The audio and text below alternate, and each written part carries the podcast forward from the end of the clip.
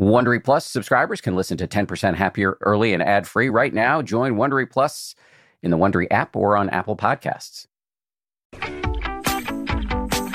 From ABC, this is the 10% Happier podcast. I'm Dan Harris. Hey, hey, before we dive in, I just want to talk about the 10% Happier app for a second. A lot of people who listen to this podcast may not know that we also have an app where we have many of the world's greatest meditation teachers, many of whom have been on this uh, show, uh, teaching uh, guided meditations and also appearing in lots of these uh, incredible uh, videos that we use to to you know bring to life various aspects of the practice. Um, the app was named as one of the best of 2018 by Apple. Um, so it's this is a project that takes up an enormous amount of my time and energy, and I'm super proud of it. And I want to point out that uh, for the holidays, we're offering uh, the gift of sanity. You can give the gift of sanity to people if you want to give the app as a gift. Um, a subscription to the app as a gift, uh, you can do so uh, at a 40% discount and you can find information and whatnot at 10percent.com slash gift. That's T-E-N-P-E-R-C-E-N-T dot com slash gift. Go check it out. All right. Our guest this week, I'm going to keep this introduction super short because I want you to just hear him.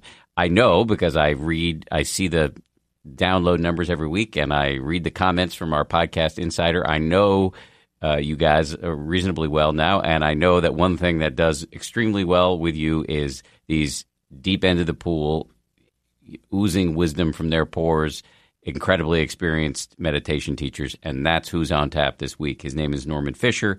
He's been practicing in the Zen uh, tradition for decades upon decades. He's extremely well respected in the meditation world. I'd heard about this guy for years, so it was a pleasure to finally meet him.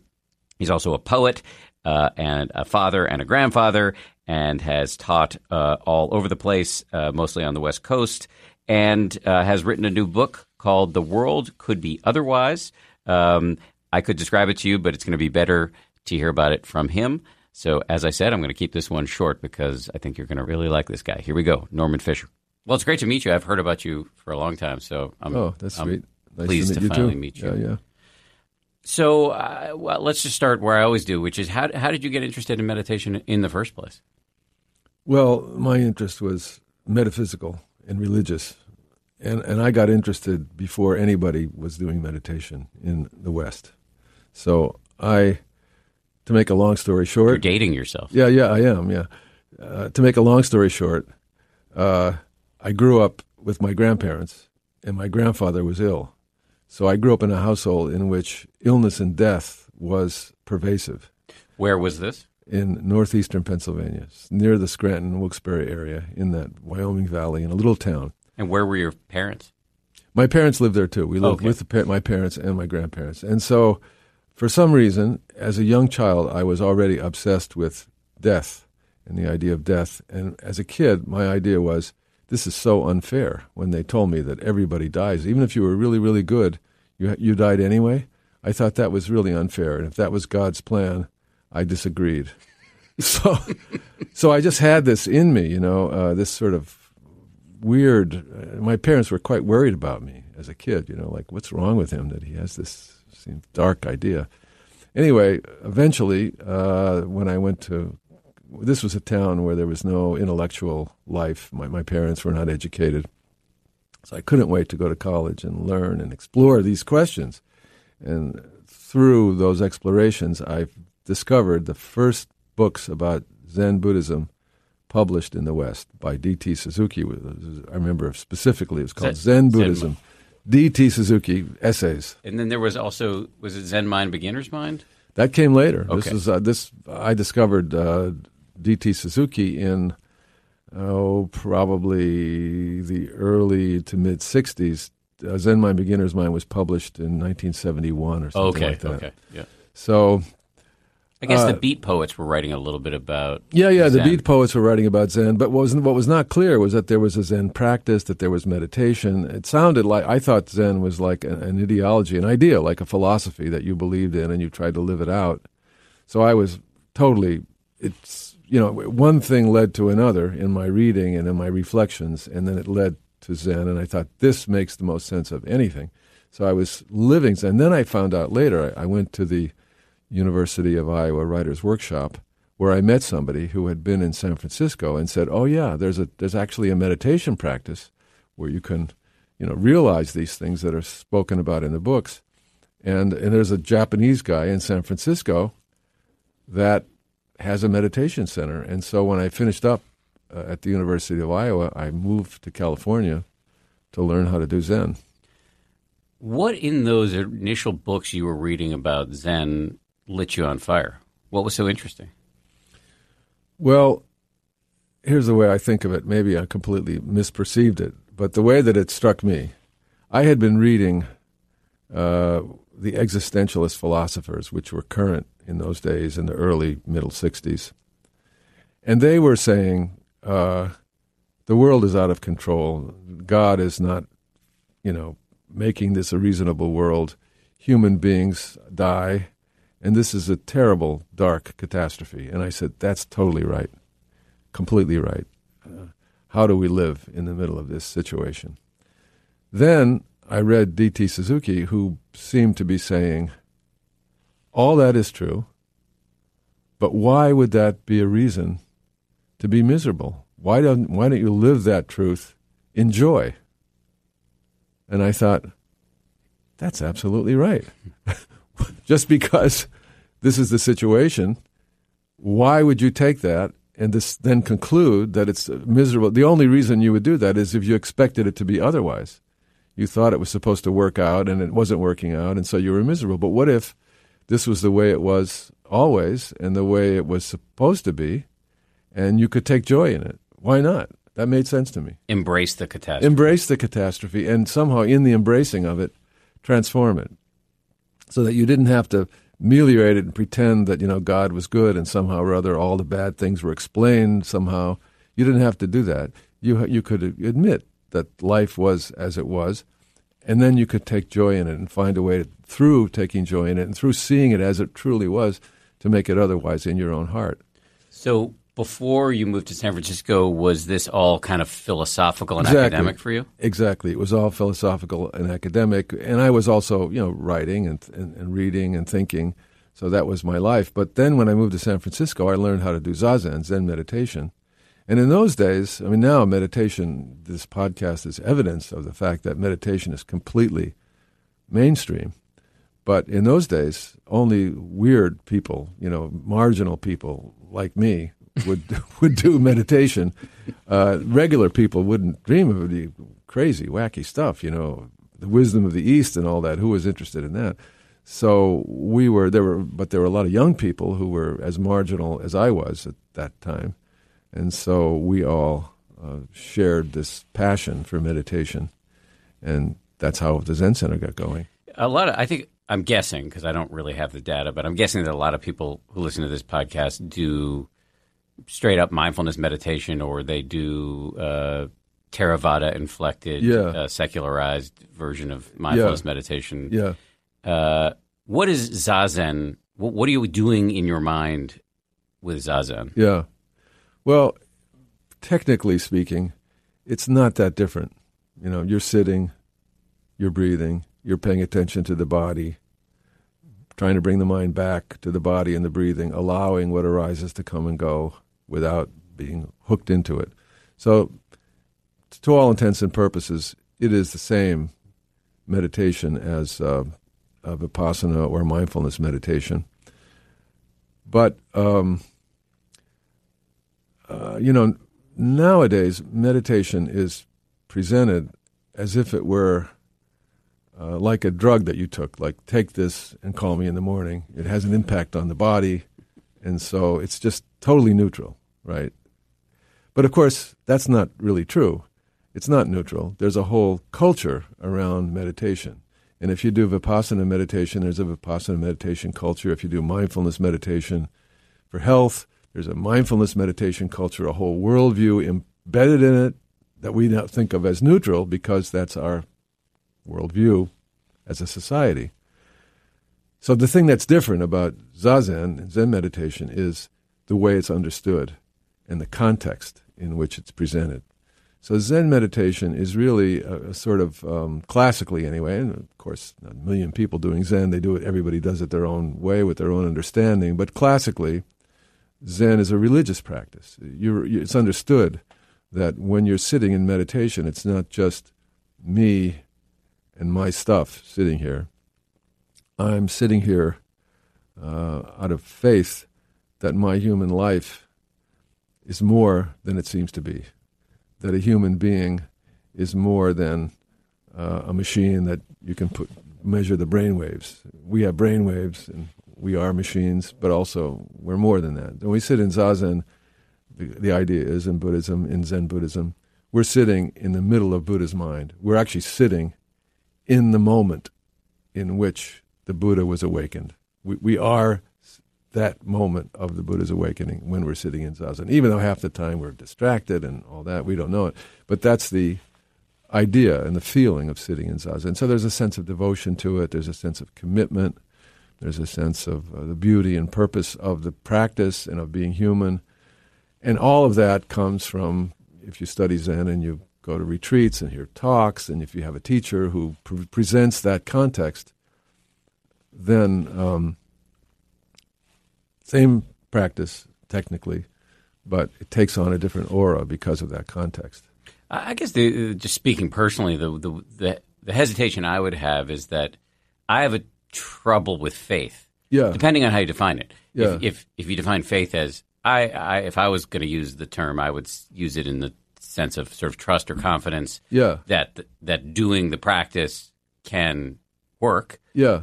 Depending on how you define work. Yeah. Um, but having faith that my meditation is happening in the same moment as the Buddha's awakening. Uh-uh. I don't even know if the Buddha was a real person. I mean, I, he- yeah. We, we have some evidence, but Right, it's right. not dispositive. So that requires, for me, for my mind, Yeah, yeah. I, I would struggle with that. Yeah, it does require a kind of faith, but always in Buddhism, uh, the faith, and I think confidence is a good word to use because faith has so many overtones in Western uh, religious philosophy.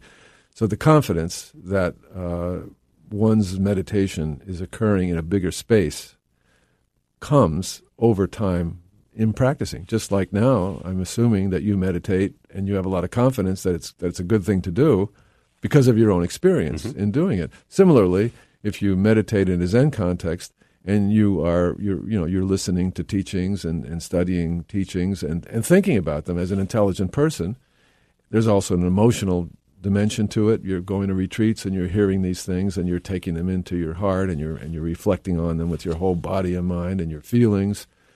Eventually, you come to have some confidence in it, just the same way that you would have confidence. I mean, in a certain way, you're in the same position. You're meditating. There's a context for your meditation. That context is a context that you understand and, and, and, and affirm. And so you have confidence in the practice in the context in which you're doing it. Similarly, the Zen context is different, but as you do the practice, you have confidence in the practice and in the context. But can you do the so? For example, in I practice personally in a Theravada context. There are a lot of metaphysical claims that be that get made by the teachers, like enlightenment is as a possibility for you. yeah, and, yeah. And uh, you know, um, just some reincarnation is, is a real thing, Yeah. and um, uh, even talk about the superpowers that uh, Yeah, right, that people right, who uh, right. you know that Olympic meditators can achieve. I just completely ignore that Yeah, based on what I've heard, what the Buddha is purported to have said, which is don't take anything I say on face value. right, Practice and see what's true in your own experience. right. Would I be a failed Zen meditator if I did the practice technically, Uh-huh. paid attention to my breath, when I got distracted, started again, but did not come to any confidence ever that I'm meditating, as you said before, in the same moment as the Buddha is awakening? No, you wouldn't be a failed. Probably most Zen students, you know, hold that thought in a variety of ways or ignore it just the same way you might ignore something you hear in Vipassana, right? It's the same thing. There, there is no, um, you know, the way we, at least, who knows? I don't know. I've never been a Christian myself, but the way we could imagine anyway, that if you go to a Christian evangelical church, you must believe, or at least pretend to believe, uh, there'd be a pressure for that we th- I think look maybe it's not true, but I think that's that's true. There isn't that thing in any in any form of Buddhism that I'm aware of, Mm. including Zen. So you you whatever you thought about it or whatever your attitude was, it would be fine. You just do the practice and follow the rules, and that's all that matters. So, what impact did, did moving to San Francisco and and beginning meditation have on your life, on your mind, on your level of well being? Well, uh, it completely transformed it because uh, I spent my whole life doing Zen full time. So I never had a job. You know, I never did anything. All I ever did, I went because I when I went to the Zen Center, I just never got out of it. This was the San Francisco Zen. Yeah, Center. yeah, yeah. Yeah. I basically more or less I, I went there. I was a, a, a writer, a young writer, trying to be a poet, and so I was always writing, and still do. But uh, I had no career aspirations or no skills or anything, so I went to the Zen Center, and my attitude was, I'm going to do this practice full time if I can, until I'm satisfied that I don't need to do it anymore. You're still doing it, so does that And mean I'm still not doing satisfied? That's right. It means I'm a total flop. right. So I went in there and, and I just never came out. I mean, I spent my life there. You know, I, I was I was living at the Zen Center until I was I was elected abbot of the Zen Center, co-abbot of the Zen Center in 1995, and I served as co-abbot from 1995 to 2000. So I lived there from the late 70s to 2000 and I was a full I was ordained as a Zen priest and a full time Zen student, you know, working at the temple and you know maintaining the temple and so on. And then I retired as abbot at 2000 and went forth into the world to try to figure out what to do next. And uh, then people said, "Well, we'll help you. We'll start a nonprofit and we'll help you. you you'll you can still teach Zen, and, and I think you can. We'll support you." So that's what I've been doing ever since I started the Everyday Zen Foundation in 2000 and now um, I have various Zen groups and other projects here and there that I've started, uh, and that's how I that's my support. You have a Zen center of you.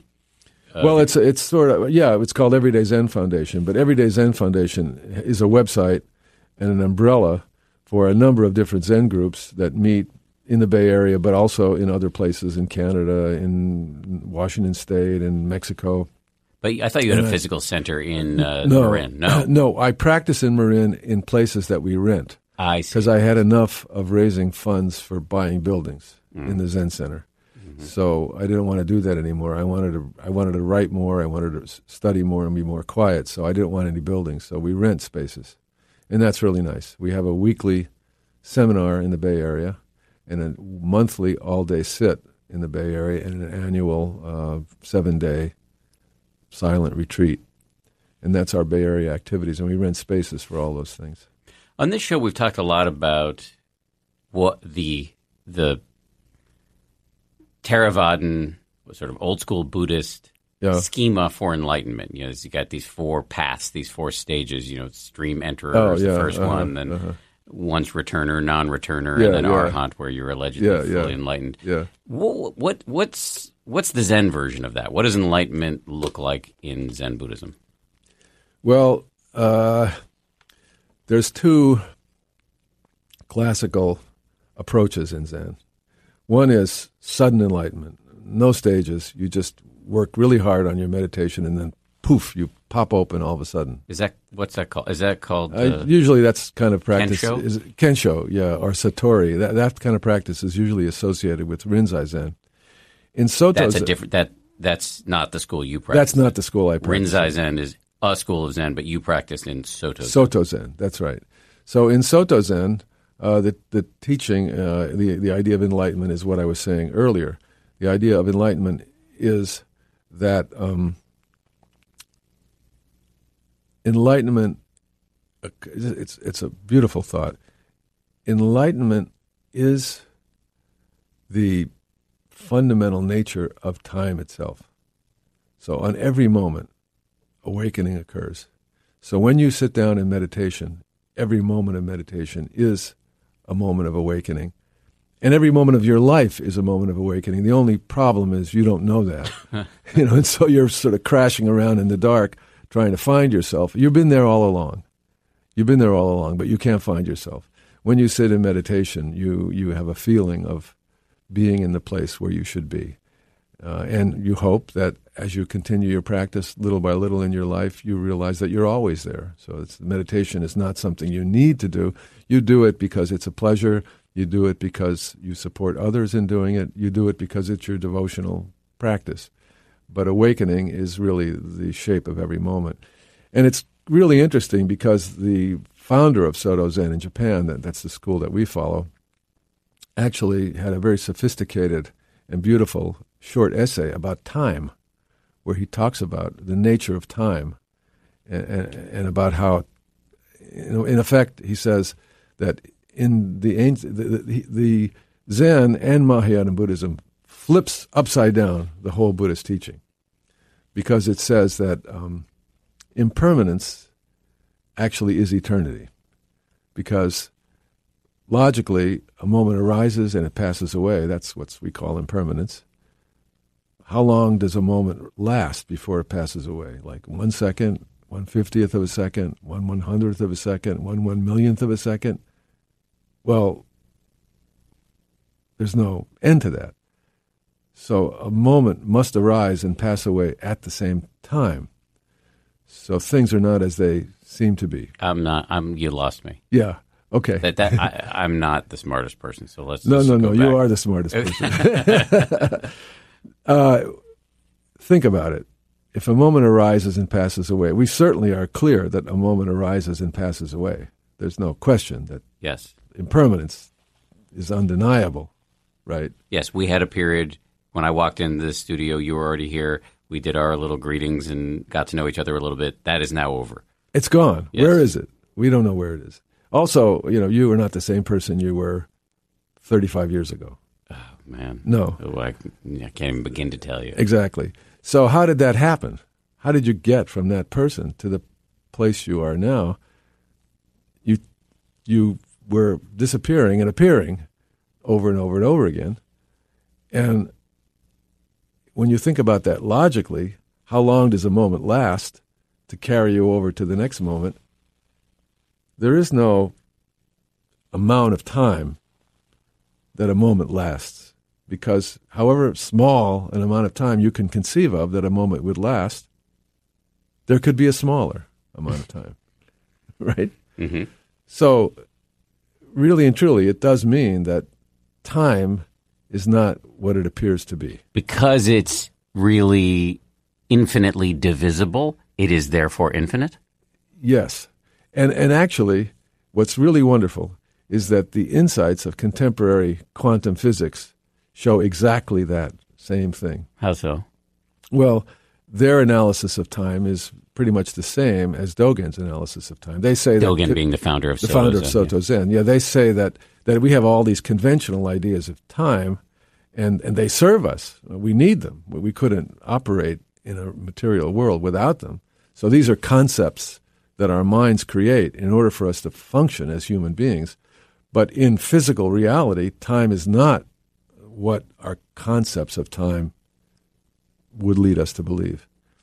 So, um, so even though we can't but live according to our concepts of time, you know, we can't get through a day without saying, "What time is it? I got to meet Dan at a certain time. I got to be there."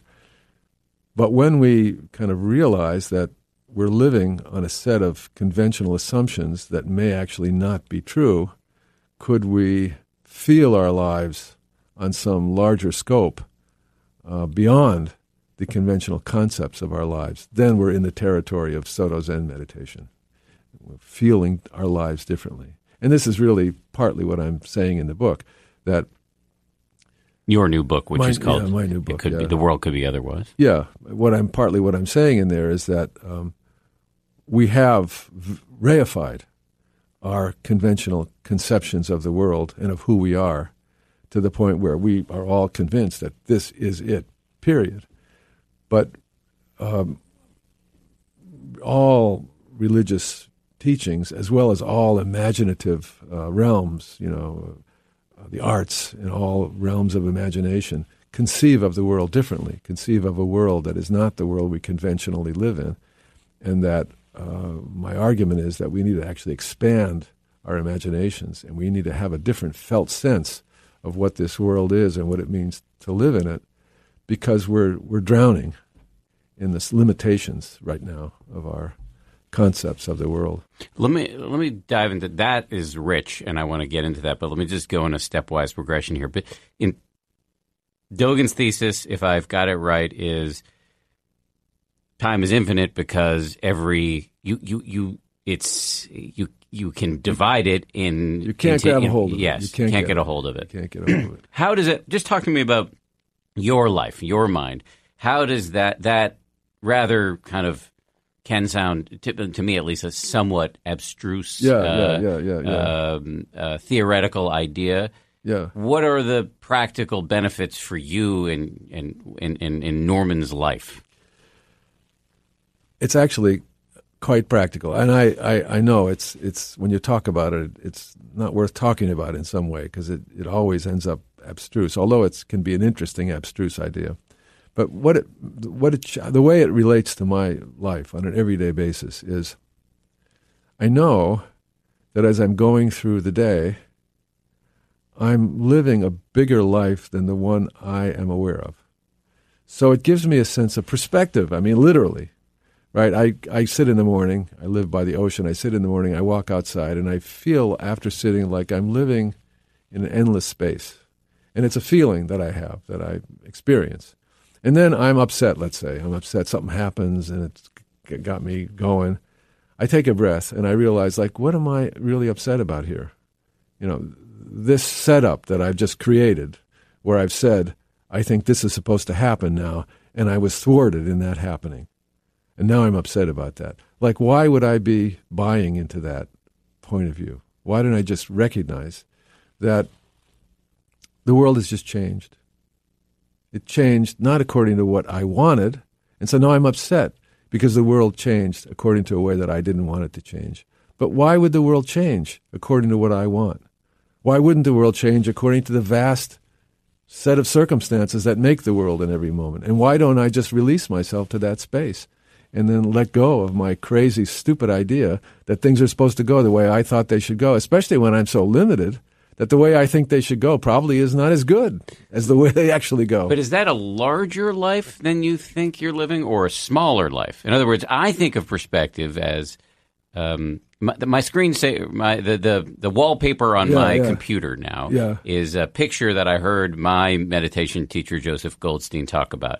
The, the picture is called Pale Blue Dot. Have you heard of this picture? no. It's a picture of Earth from some satellite from some rover we sent out into space, and it's a, it just basically looks like a giant picture of space. Yeah, and in the middle of the dot, picture, yeah. there's a pale blue dot. That's yeah, us. yeah. and all Carl Sagan has a beautiful paragraph about this. Yeah, all yeah. of the world's wars and all of your personal dramas have all played out on this pale blue dot. Yes. and you, and and it's a pale blue, tiny blue dot in this infinite soup of interstellar mystery. yeah. and so that makes me think. Well, I'm my. It's very. It feels good actually. If you the awe that it provokes, Yes, and it makes me feel smaller than my than the largeness of my dramas. That Right, uh, exactly. So it, I'm just caught up on the line you uttered a couple of paragraphs ago about how it, you're the Soto Zen feeling you get in your molecules is uh, my life is larger than the one I think it is. But I feel like perspective sends the opposite message. Well, right. Smaller, larger. Doesn't make a difference. it's the same thing. that, that that's the smaller and the larger question is has to do with you know our conceptual you know way of looking at things. But right, it, it, the, to say something is infinitely large and infinitely small is to say that's the same thing. You know? Both infinite. Yeah, and and uh, uh, again, I read a different. I read there, there's a great book. Uh, I think it's called The Order of Time. I was talking about the the physics of time. Carlo Rovelli wrote this great book, uh, The Order of Time, about time. But there's another book I read about space and cosmology, and I long time ago I can't remember the author, but he says in there. Um, uh, where did the Big Bang happen? You think about this, right? The Big Bang, like it must have happened someplace, like somewhere in space, right? Right, Where- just in suburban Boston. yeah, exactly. Where did it happen in suburban Boston or Antarctica or like somewhere so far from the Earth we can't even think about it? Where did it happen? And so they worked this out. The mathematics of this were worked out, and and the answer is that the point in space where the Big Bang happened is every point in space. That is the mathematics of that question. So, isn't that wonderful? When you sit down in meditation, you are sitting in the exact center of the universe. And by the way, we are both sitting in the exact center of the universe right now as we're talking. So, it's that kind of uncanny, weird thinking that um, becomes the felt sense of what your life is. And it puts everything in a different context so that it's much harder to be petty. It's much more difficult to be unkind. I mean, how can you be, how can you be self-defensive in a case when you're living that life? You know, how's it possible? And you, you, you get self-defensive, and you look at your self-defensiveness and you say, "Come on, like, what's wrong with you? It's ridiculous." And and yeah, it is. So that's why you look at the world and you think, "Look what's going on here. People are doing like ridiculous things, ridiculous things with huge consequences." because they're not seeing who they are and who the other people in the world are. It doesn't make any sense, like you said a moment ago, in this little blue dot with just a few people on it. Nine billion, but that's not very many in the cosmos. You know, compared to the number of bacteria on the planet, nine million is billion is nothing. So here's this little blue dot with a few people on it, who should be like whenever they see each other, falling into each other's arms with relief that there's another creature on the planet, you know, like themselves. And and what are they doing? They're killing each other, and they're so unwisely using the resources of the planet that they're going to wreck the whole species and destroy many other species. It seems ridiculous when you feel your life in this other scope, whether you call it larger or smaller, it's immaterial. It's just different. So I think of. I keep putting this putting off the thesis of your book for a second because I, okay. I, I kind of think of it as two levels, and maybe this doesn't put off the thesis of your book, but as like a micro level, meaning how it plays out in my own mind, and a macro level, meaning how do I act it out in the world. By the way, they're inextricably Yeah. interwoven. Of course, yeah. Um, but just in my own life perspective, I, I sometimes think of it as uh, getting the cosmic joke. Uh, I get caught up in some drama. Um, somebody told me this morning that I, I'm working on a book. Somebody told me this morning that some famous author is actually going to write That's on the same topic. And I had a moment of just feeling awful. And then I realized, okay, well, I'm on a pale blue dot here. I've got about 15 minutes left of my life. Is this the way I want to spend it? Exactly. That's just what I'm talking about. Exactly. So Dogen would approve of what yeah, I yeah, just said. yeah, yeah. Dogen would be very pleased with you. Stay tuned. More of our conversation is on the way after this. This show is brought to you by BetterHelp. I got to tell you, I feel so much better when I talk about my anxiety instead of keeping it bottled up. There's an expression that I first heard from the great researcher and also Zen practitioner Robert Waldinger never worry alone. Our temptation many times is to keep it bottled up, but the data really show that the people who do the best in life, who live the longest and are the happiest, have strong relationships with people with whom they can talk about whatever's going on in their lives. And for me, therapy is part of that. If you're thinking of starting therapy, you might give BetterHelp a try. It's entirely online, designed to be convenient, flexible, and suited to your schedule. Get it off your chest with BetterHelp. Visit betterhelp.com slash happier today to get 10% off your first month. That's betterhelp, H-E-L-P dot com slash happier.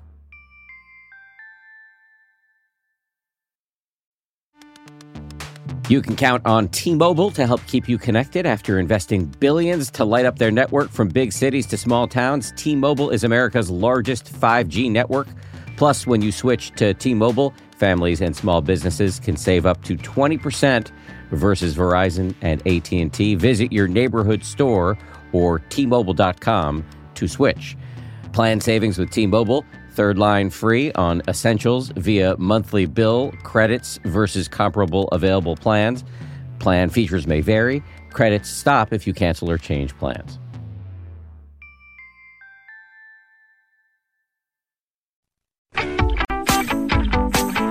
Okay, so let's let's talk about the macro part of it, which is what you just said. The consequences of us being stuck in our own selfish impulses or self-centered dramas or whatever uh, for the rest for the rest of the 9 billion uh, can be quite severe and hence the problems we're seeing on the world today on the world stage today including climate change racism or bigotry in all of its forms um, uh, um, income inequality, war. Um, I could go on. Um, so, w- from your perspective, what you, you've written this book uh, and about the role of imagination in the face of all of this. What is the role of imagination? How does imagination connect to everything we've been talking about up until now, and how is it? Uh, how can it change the way we are in the face of the problems that I've just uh, enumerated? Is that even Well, a fair question? Yeah, yeah. No, that's what the book is about. Although, I, so first I have to say, these words, uh, all these words, I don't know what, imagination, spirituality, cosmos, truth, God, whatever words we use, their meanings are very fluid. There isn't like a thing called the imagination, like there is a thing called this microphone that I'm talking into. We could take it apart and say what it is. So take everything I'm saying with a grain of salt. I'm using the idea of, I'm using the word imagination and some of the associations we have with that word to try to say something I'm trying to say that's hard to say.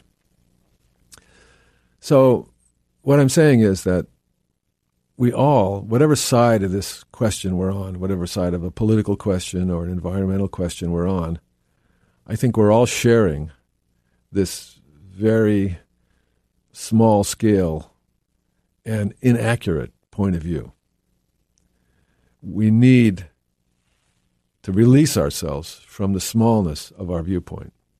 So, so we need to we need to do a lot of objective things in this world. You know, we need to canvass for elections and elect the best candidates. We need to do various kinds of things, many, many things in relation to climate change. So I'm not saying that things like that don't need to happen. But in order for those things to happen, and to happen in the best way, we really need collectively to have a different way of thinking about who we are and what the world is. We really need, because we're really stuck, all of us. You know, a lot of people have written about this politically, where both sides of a political issue end up activating each other and destroying any kind of sense of hopefulness because we need a different way of looking at things, a really a really different way of understanding who we are and what the world is and who the other person is. And so my concept here that I'm working with is that it's the imagination, the human imagination, that is the function in us that gives us the sense of what we are in the world. And that the imagination is the province of uh, all of our most profound thinking, it's the province of the arts. It's the province of philosophy, religion, and, and all of the, that space within us and those disciplines that we've always had as human beings that create a bigger, a bigger perspective for us and how we think about the world. And so I'm saying to people that in these hard times, no matter what our fate is, one way or the other, no matter who we elect or what the environmental fixes or unfixes turn out to be, we really need to have a bigger sense of our purpose and our connection to each other on the planet Earth. Otherwise, we're really going to be in deep trouble. It's going to be very unpleasant unless any one of us individually and all of us collectively learn how to reduce our sense of self defensiveness and self protectiveness and increase our sense of literal identity as being together identity rather than my separate identity. I'm going to just have a happier life and a more meaningful life when I don't think of myself as this atomized guy over here embattled by the rest of the world who doesn't agree with me and isn't on my side. If that's who I am, it's going to be a rough life. You know, if I think of myself as being every, you know, like it's literally the case, right? Literally the case. Like right now, my life is you. Right? Because you're telling you what I'm saying, what I'm thinking is in relation to you're talking to me, and I'm looking at you. I'm not looking at myself. Yeah, I'm I don't crowding see your, myself. I'm crowding out your field of vision. No, I, I see. So I mean, like, and I'm happy about that because it's so. I mean, I've been me all the time, and it's that, that, not that interesting. But if I can, if I can take you in, right, and identify, see that this is my life right now, and if I can embrace that, not as like, oh, you know, I have to like be brilliant in front of you, or I have to somehow convince you of something. No, I'm just going to take you in as myself. If we could see the world in that way, we would have a much better time of it. And and I think that in actual fact, the world is that way much more than it is the small way that we think of it. And that's what I'm trying to talk about in the book. And I'm setting forth in the book just one of many possible spiritual programs because this takes discipline. We can't just like, I want to think this way, and now we think this way. It takes, just like you know from your own meditation practice, you don't do it for a weekend and then it's done. It's something you continue with for a lifetime. So in the book, I set forth a spiritual program, which is a traditional Buddhist program that I expand for our time to say this is a way, this is a way of working on this larger vision for who you are and what the world is. There are lots of other ways. I think every single religion, when you think about it, is a way of doing doing this. But religions have become little balkanized states fighting with each other, and that's no good. But that's what they're supposed to be. I think ways of expanding the heart. So we need this. I mean, if we, if we really need spirituality now, more than we ever have. That's why I think it's great that meditation has become, has had a secular uh, uh, context placed upon it because it doesn't require people to believe in anything in order to do it. And that's great. We need spiritualities that do not require you to be a member of a clan or a group or a uh, hold to a belief system. We need broad based spiritualities that we can share and appreciate together to get through this. We really need it. Given the speed at which some of uh, our problems seem to be moving, in particular, I'm thinking about climate change, and I'm not, an, I don't have an encyclopedic understanding of all the science, but what I read doesn't seem good. No. Um, how optimistic are you that the kind of imagine uh, the reimagination of our imagination that you're proposing uh, is actually going to happen quickly enough so that we can fend off some of the problems that seem to be coming down the pike? Well, you know, I don't think like that. Hmm. In other words, I'm not thinking uh, because you, you know, don't you don't care about time. Well, I, it's not that I don't care about time. It's that I don't I don't really believe in the small bore concepts of time. So so for instance, uh, I'm not in a race against time here, right? I'm not in a race against time. In fact, uh, I'm not living that much longer in this lifetime, so I don't know what happens after that, and I won't know.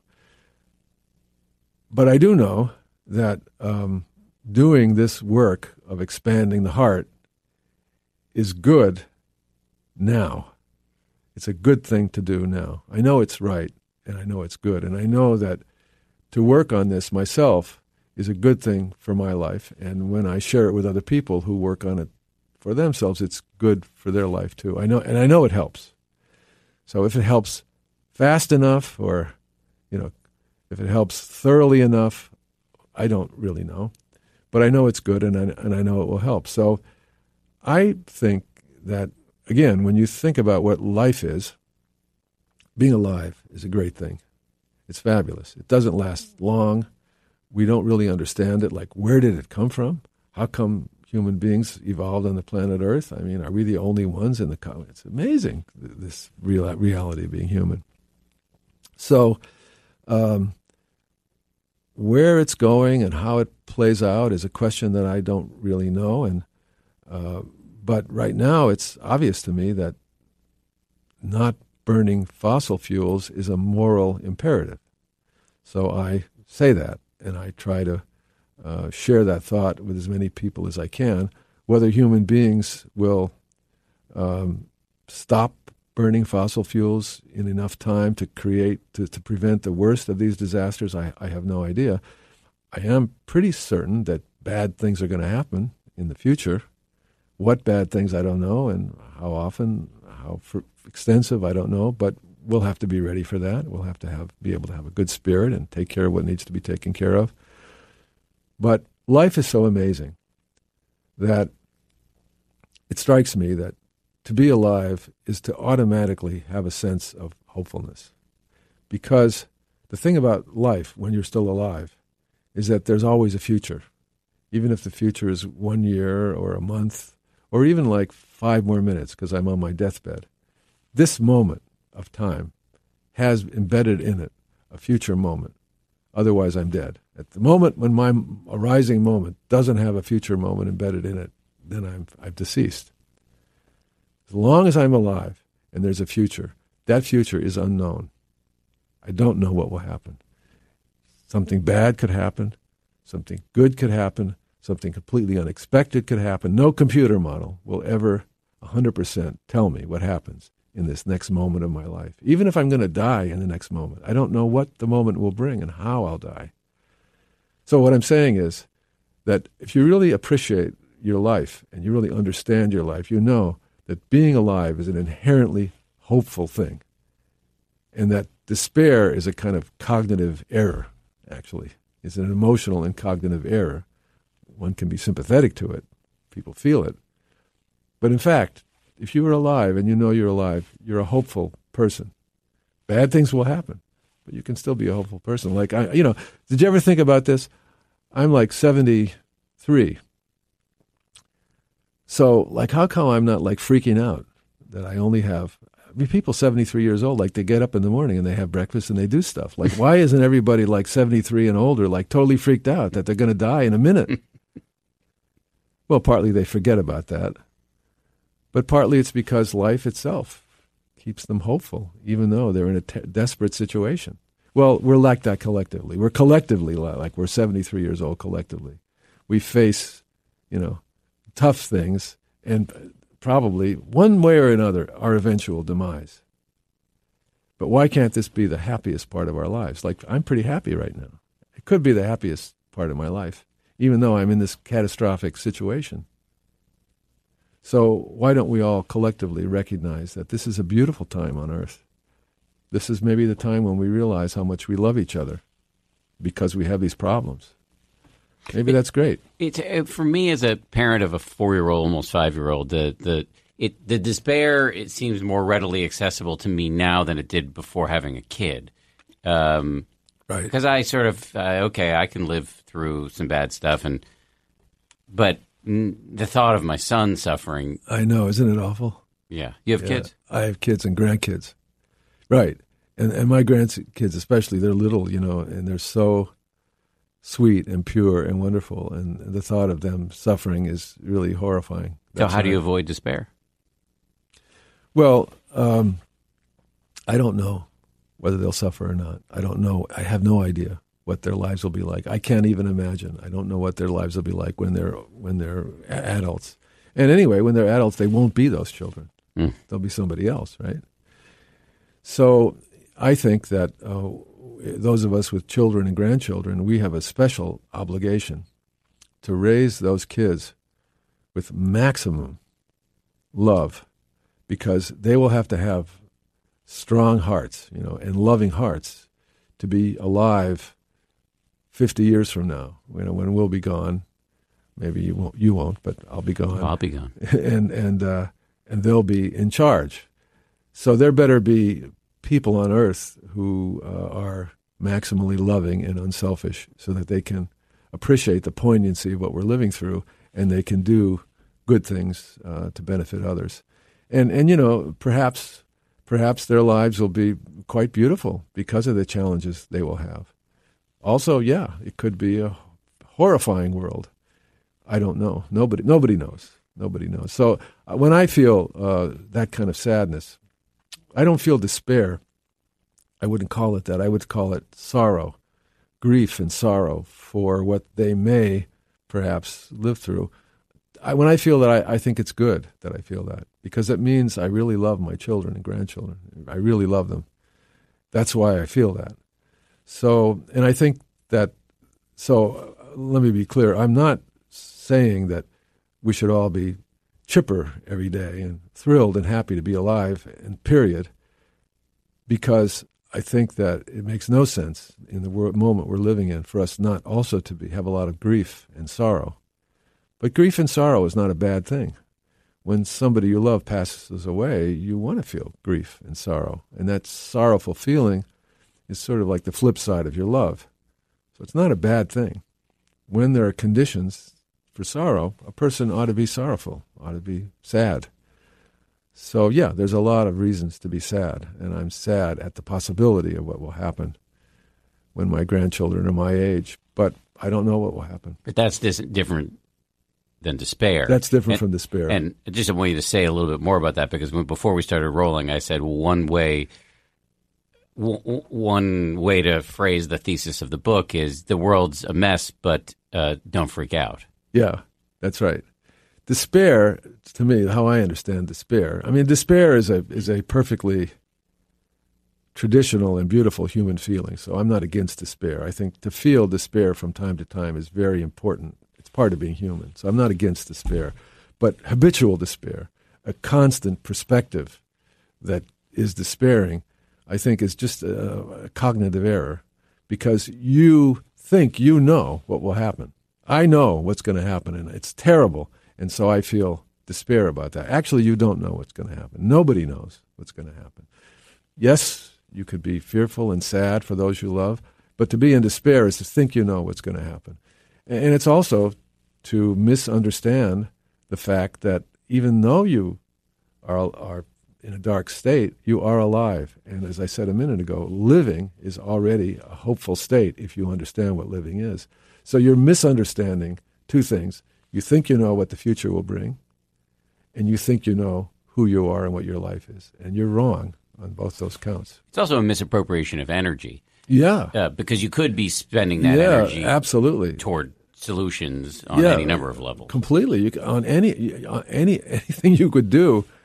I mean, you could just be like cleaning up your house, or you could be, you know, uh, sending flowers to a friend who's ill, which you're not going to do if you're in despair. Jonathan Franzen, the brilliant writer, had a piece, a brilliant piece in the New Yorker recently about you know, sort of climate change is real, probably worse Yeah, than they're telling us. What should yeah. we do? Yeah. And his answer was pretty small bore, but in a way that I thought he he was like, you know, just get involved in your community and be useful. Yeah. because that's what we're going to need in a new world. exactly. Resources. And I'm not saying anything quite any very much different from that. That's right. I completely. We know what's good to do. Do what's good, and and commit yourself to it. but it does require this tapping into this um, to the imagination in which you were you are um, writing about in your book. I think of uh, another phrase from another brilliant writer, David Foster Wallace, and I, I think this will resonate with the with the way in which you're using the term um, imagination. He talked about how we have we all live in these skull-sized kingdoms Yes. and you're trying to get us to imagine our way toward an escape from the skull-sized kingdom. Yes, exactly. A- a- And and I'm saying that living in that skull-sized kingdom is really an error because we're not really. That's not really who we are. We've never been that. So it's not a, not a matter of escaping from ourselves. It's becoming ourselves, who we really have always been. But I, I, I can imagine the becoming ourselves, who we've always been, could be a little bit confusing on some level for people who've been listening to this show. Because wait a minute, haven't you Buddhists been telling me there's no self anyway? Yeah. Well, that is what no self means. Uh, you know, in Mahayana Buddhism, the as I said before, it turns Buddhism upside down. It says, what does no self mean? Actually, it means true self. What does impermanence mean? Actually, it means eternity. What does suffering mean? Actually, it means love. So the three marks that that Buddhism uh, initially talks about, Mahayana Buddhism claims, and I and I believe it as someone who's practiced and you know reflected on Mahayana Buddhism for my whole life. It claims that the insights of Mahayana Buddhism were embedded in the beginning in early Buddhism, but um, were not stated directly, and then later were stated in Mahayana Buddhism. There's actually a very funny and beautiful parable in the Lotus Sutra where uh, basically it's a parable about a caravan driver who is getting up a bunch of people to go on a journey. And he's telling them about this wonderful oasis that they're going to go to, this fabulous city, and all this great stuff that they're going to see. And they'll really love this destination. So they all go with him and they go there and they reach the place and they really enjoy it. And he says, uh, We have to move on because this is not really the place we were going. But I had to tell you that this was the place because I knew that if I told you the actual place we were going, you never would have agreed to come on the journey. So, sorry, a little bit of friendly deception. So, that parable is used by the Mahayana practitioners to say this is the early teachings. The Buddha didn't want to say that the goal here is universal love and compassion for saving all sentient beings because he thought you would never go for that. So he said the goal is relief from your suffering and more happiness. And that way he got you to go. But now that you're here, let's go on.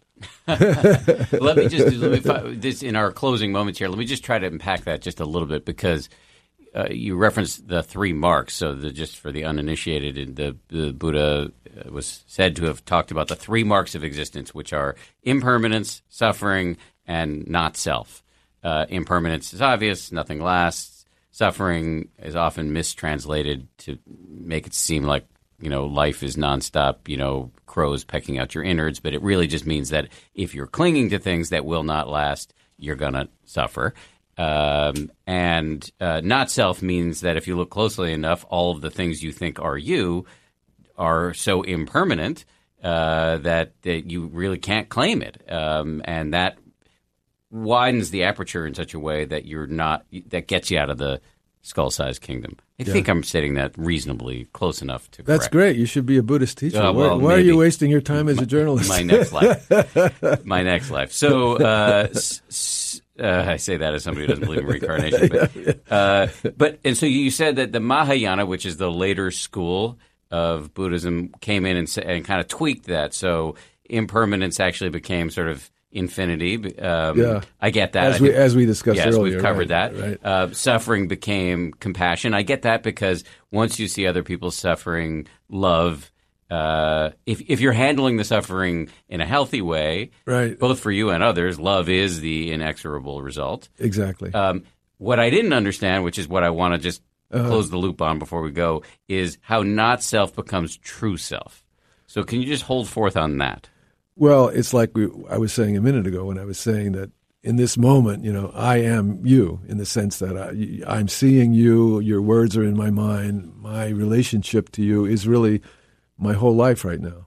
That is, so, so myself, my true self, is not me as an atomized separate person over here, sort of fending myself off in relation to you, but it's me completely merging with all the circumstances of my life, moment after moment after moment. So who I am, what I am, is changing as everything in me is changing in relation to everything that's around me. So literally, I am everything other than myself in every given moment. Right. So it's all the same thing. It all com- that insight you just articulated so well is is what you're trying to get people to provoke their imagination to exactly, realize. Exactly. I'm saying that the process by which we realize these things, not not as just an idea, but as a felt sense in our daily living, is an imaginative process. It's something that gets us out of our small materialistic scientific viewpoint, exclusively that viewpoint that's so small, and expands our hearts. It only took me 60 minutes to get it. It's, it's not bad. That's excellent. uh, before we go, just can you um, uh, remind us again of the name of the book? Where can we find you on the internets and all that stuff? Just plug everything if you don't mind. Okay. Uh, the name of the book is The World Could Be Otherwise Imagination and the Bodhisattva Path and it's published by Shambhala. That's a Buddhist publisher, and but it's generally available in bookstores everywhere. You can you look, you can find it anywhere.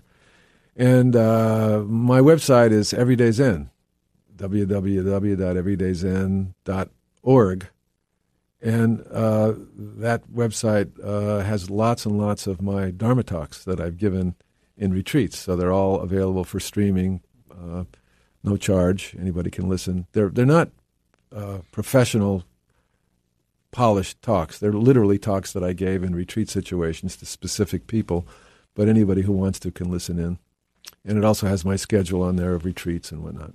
Plug on top of your plug. Uh, Jay Michaelson, my colleague. Oh, Jay Michaelson has been on the show a couple times. He's written a number of really great yeah, books he's really about good Buddhist. books. Yeah. Uh, Jay uh, sent me an email last night specifically referencing your talks and how great they are. So, In fact, I'm going to re- I'm going to record with Jay tomorrow for the pot for the app. oh, for the ten percent happier Yeah, app. yeah, oh, I didn't yeah. know that. Yeah, yeah. Oh, I'm cool. recording tomorrow. Yeah, Great. he he did a great job of uh, excerpting little scripts from my various essays and books, and I'm going to read them tomorrow for the podcast. Wow, nobody I mean tells for me. the for the app. Nobody tells me anything. This is Yeah, awesome. yeah. I know I love it. Uh, Yeah, well, yeah. you're going to have fun with Jay because he's the best. Yeah. Um, thank you. Pleasure to meet you. Yes, a pleasure to meet you too. Thank you. Really fun. I love that conversation. Big thanks to Norman Fischer for coming on. Um, by the way, uh, Norman's got a talk that just went up in the 10% Happier app. One of the th- sections we have, we've got all these sections. We've got a sleep section, uh, we've got courses, which are a combination of video and audio, and we also have a talks section, these like bite sized wisdom bombs uh, that are sort of like mini podcasts, five to 10 minutes long. And Norman has one up on generosity that just went up. Uh, let's do some voicemails. Here's number one. Hey, Dan. This is uh, Lisa from Oregon, and I have a question related to your show on civility. Where does profanity fit in that?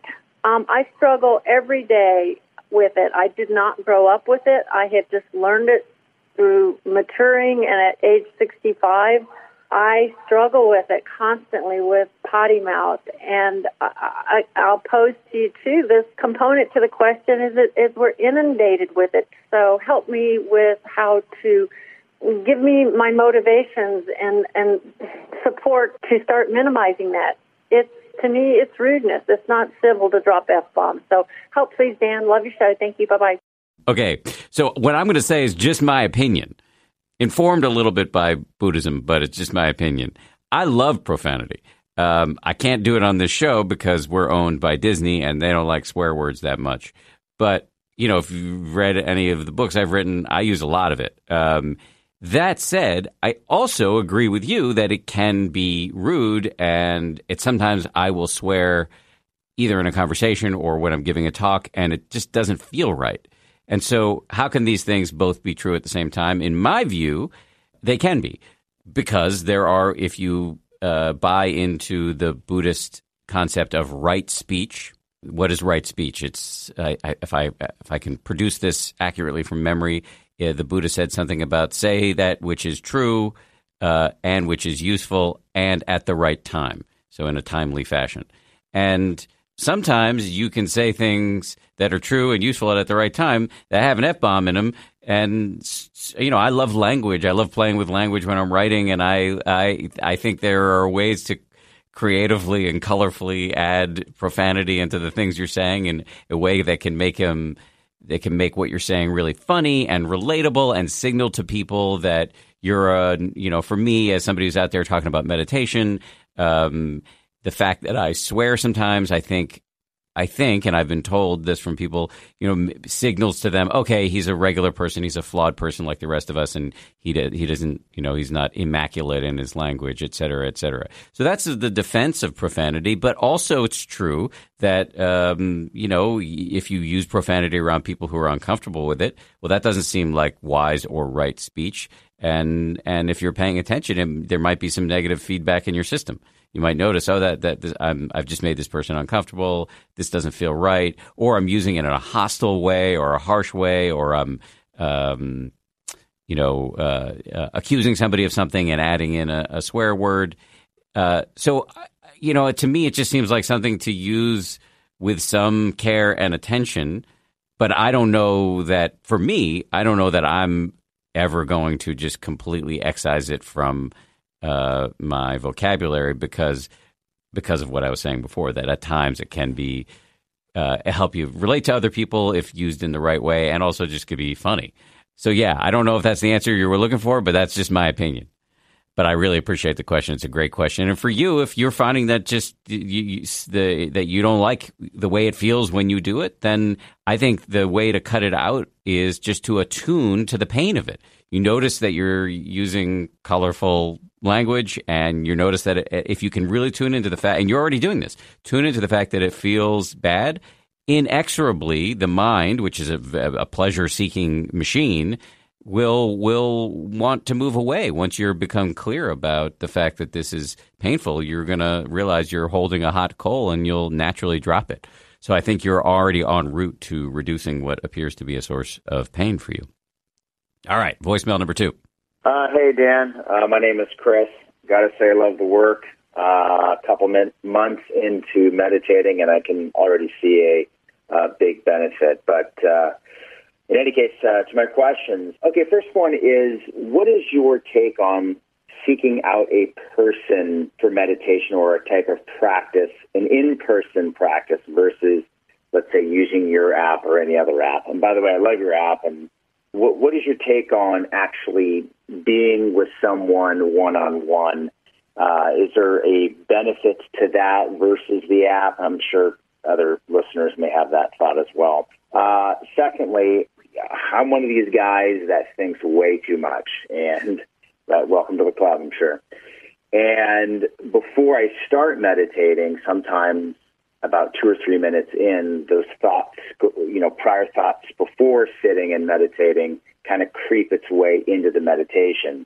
What are your thoughts on like taking two, three minutes just to write down and just do a mental dump uh, on a piece of paper just to get it out? Or is wrestling through that process beneficial to uh, the meditation uh, exercise, if you will? And I guess that's pretty much it. I'm, I'm curious to your thoughts. Uh, appreciate it. Uh, keep up the good work. Thank you. Thanks for the question. I've answered the first one before on the show, so I'll go through that quickly and then get to the second one. Um, the answer on the first one, which is, you know, what's is there power to sort of in person learning with a teacher as opposed to an app? Yes, there is. Yeah, obviously I'm pro app, but it, really the the value I see in the app is that you can, among other things, that you can really, you know, there aren't that many really deep teachers out there, and the app is a way to scale the impact of these incredible teachers. By the way, it's also, you know, often until recently and, and still to this day, being a meditation teacher has been a kind of financially insecure situation. And I love that we can provide financial security to, uh, or at least uh, get people on on the road to that uh, through the app and through the the um, the remuneration we give the teachers. So I think there's a lot of value to an app, both on the uh, for the folks who are involved in making it, but also more importantly for the folks who consume it, because it's not easy to get in the room with a great teacher. Um, and some of us, you know, we live in a remote area or we're busy, and and so really having an app can be incredibly valuable. That being said, being in the room with a teacher is is enormous, and you know, I'm really excited over time with our company to move toward in person experiences, getting these teachers out into uh, into the world and getting larger uh, larger and larger audiences in, in contact with these teachers because what they've done, the teachers, eh, spending years, decades training their minds is incredible. And just to be around them is, for lack of a less cheesy word, inspiring.